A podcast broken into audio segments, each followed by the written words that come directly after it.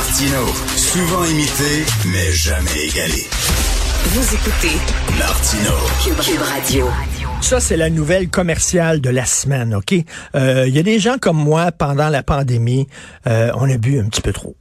Un petit peu trop. À un moment donné, là, je me disais, ça n'a pas de maudit bon sens. Quand la pandémie est terminée, je dis, OK, là, je vais lever, je vais lever le pied un peu là, sur l'accélérateur et euh, je vais boire de l'alcool le week-end, mais la semaine, je ne boirai pas d'alcool et j'ai découvert les produits sans alcool euh, atypiques, par exemple, font un faux Roman Coke qui est super bon, Hochlag qui font un faux gin, Romeo's Gin aussi, qui ont des gins sans alcool.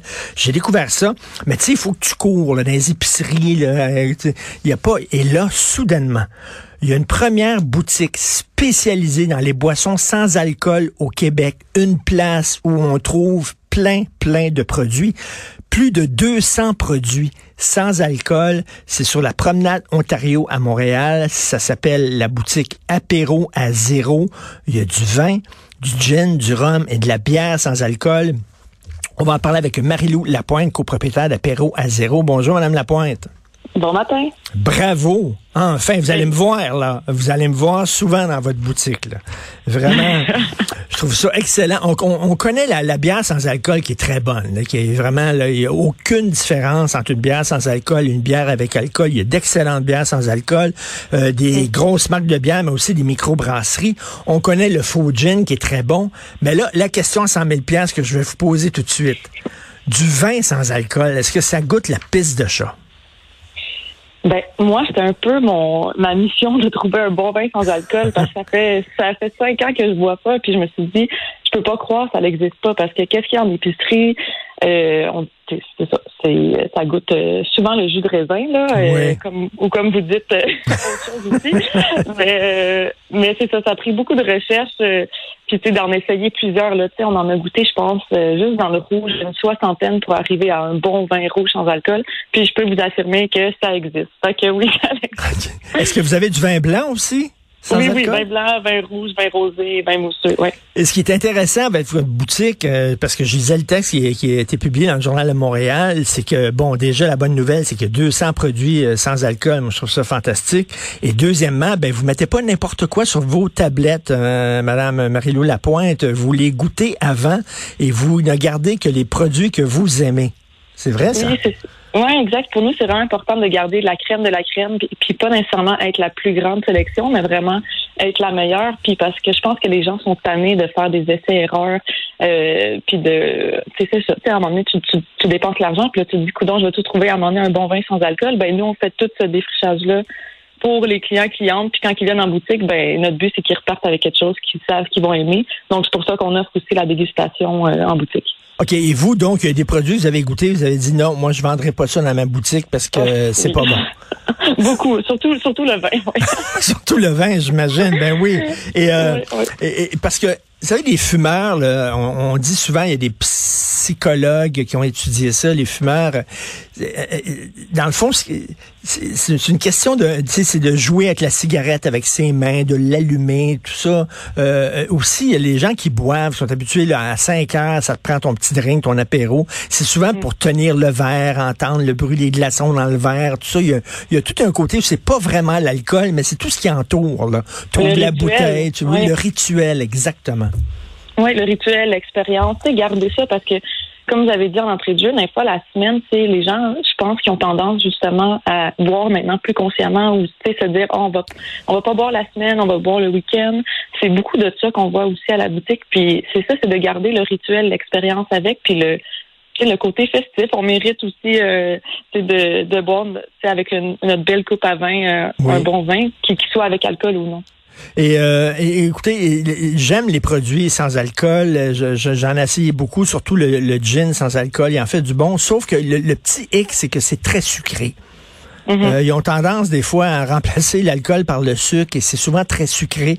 Je vous en avais bu beaucoup plus, plus que moi. Vous en avez essayé plein de sortes. Est-ce qu'il y, y, a des sortes de gin qui sont un peu moins sucrés que d'autres? Ben, les gins, quand on prend en spiritueux, souvent, ils vont être, vraiment dans une bouteille, là, ils vont être beaucoup moins sucrés. Fois, ça va être 0 à 3 grammes de sucre. C'est vraiment quand on va dans des canettes. C'est comme vous avez dit, les Roméo Gin, les atypiques, ça, c'est sûr, ça va être plus sucré. Donc, euh, c'est peut-être là de peut-être acheter une bouteille de gin puis vraiment de faire ses propres cocktails. Donc là, ça va être moins sucré. Puis même chose pour les vins, ben nous, un de nos premiers critères, c'est vraiment de choisir aussi les vins les moins sucrés parce que souvent les vins sans alcool ils vont compenser avec justement beaucoup de sucre. Mais nous tous les vins qu'on a dans notre boutique ils ont été désalcoolisés. Donc c'est pas juste du jus de raisin ou du vinaigre de cidre Et quand j'ai lu c'est la première boutique spécialisée je me suis dit hein, ça a pris du temps quand même avant qu'il y ait une boutique comme ça. Comment ça fait que personne n'a eu l'idée avant? Ben, c'est la même chose que je me suis Je comprenais pas. C'est vraiment parti d'un besoin parce que c'est ça, je me disais, comment ça que ça existe pas? C'est une place vraiment exclusive à ça que tu peux avoir un peu comme une SAQ, tu peux avoir des conseils, des dégustations, puis tout ça. Puis justement, comme vous avez dit, de tu sais, des fois, moi, j'étais tannée de, de, de courir les, les, les épiceries fines, d'aller dans dans ben d'autres euh, épiceries, puis pour trouver un bon produit, à un moment donné, c'est, c'est plat, puis je trouve qu'on on mérite la même expérience euh, que que que, tu sais, que ça soit avec alcool ou non. Donc euh, voilà. Est-ce que vous avez comme des gens qui peuvent nous nous conseiller, comme les conseillers de la SAQ, par exemple? Oui, ben il va toujours avoir quelqu'un sur place euh, qui est soit une conseillère ou un conseiller qui est là, qui connaît tous les produits pour vraiment, tu sais, parce que moi, des fois, il y a des gens qui arrivent avec des questions assez précises. par exemple, euh, moi, j'aimais tel euh, type de cépage, puis je veux que ça soit exactement comme ça. il, faut, il faut que tu connaisses quand même euh, les vins. Là, donc, euh, même c'est pour ça qu'on fait déguster euh, souvent aussi à des, des sommeliers, sommelières. Donc, Jessica Arnois, elle a goûté à, certains de nos vins, puis elle, elle, les a acceptés et très, elle les a beaucoup aimés. Il y a des gens qui boivent, par contre, on, on se le cachera pas, ils boivent de l'alcool pas tellement pour le goût, pour le buzz. Mm-hmm. Euh, ils prennent l'alcool pour le buzz. Là, ils en, auront pas de buzz. Est-ce que ou vous dites, vous parlez dans, le texte du Journal de Montréal, une ivresse placebo. C'est quoi ça?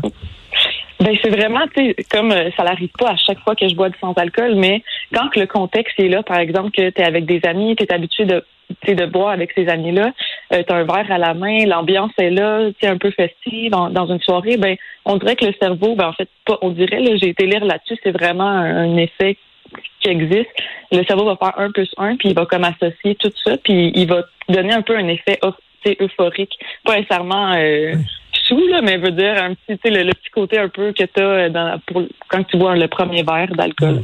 Et ce qui est le fun avec les produits sans alcool, c'est que des fois, mettons, si on reçoit des amis à la maison, là, puis là, c'est l'heure de l'apéro, moi, je me sers un gin, euh, je fais des gin toniques pour tout le monde, puis moi, je me fais un gin sans alcool, mais ils voient pas vraiment la bouteille. Tu sais, c'est comme, dans ce temps-là, les gens sont contents, j'ai un gin euh, tonique comme les autres. Tu sais, parce qu'ils voient que tu prends pas d'alcool, maintenant, hein, tu prends pas d'alcool?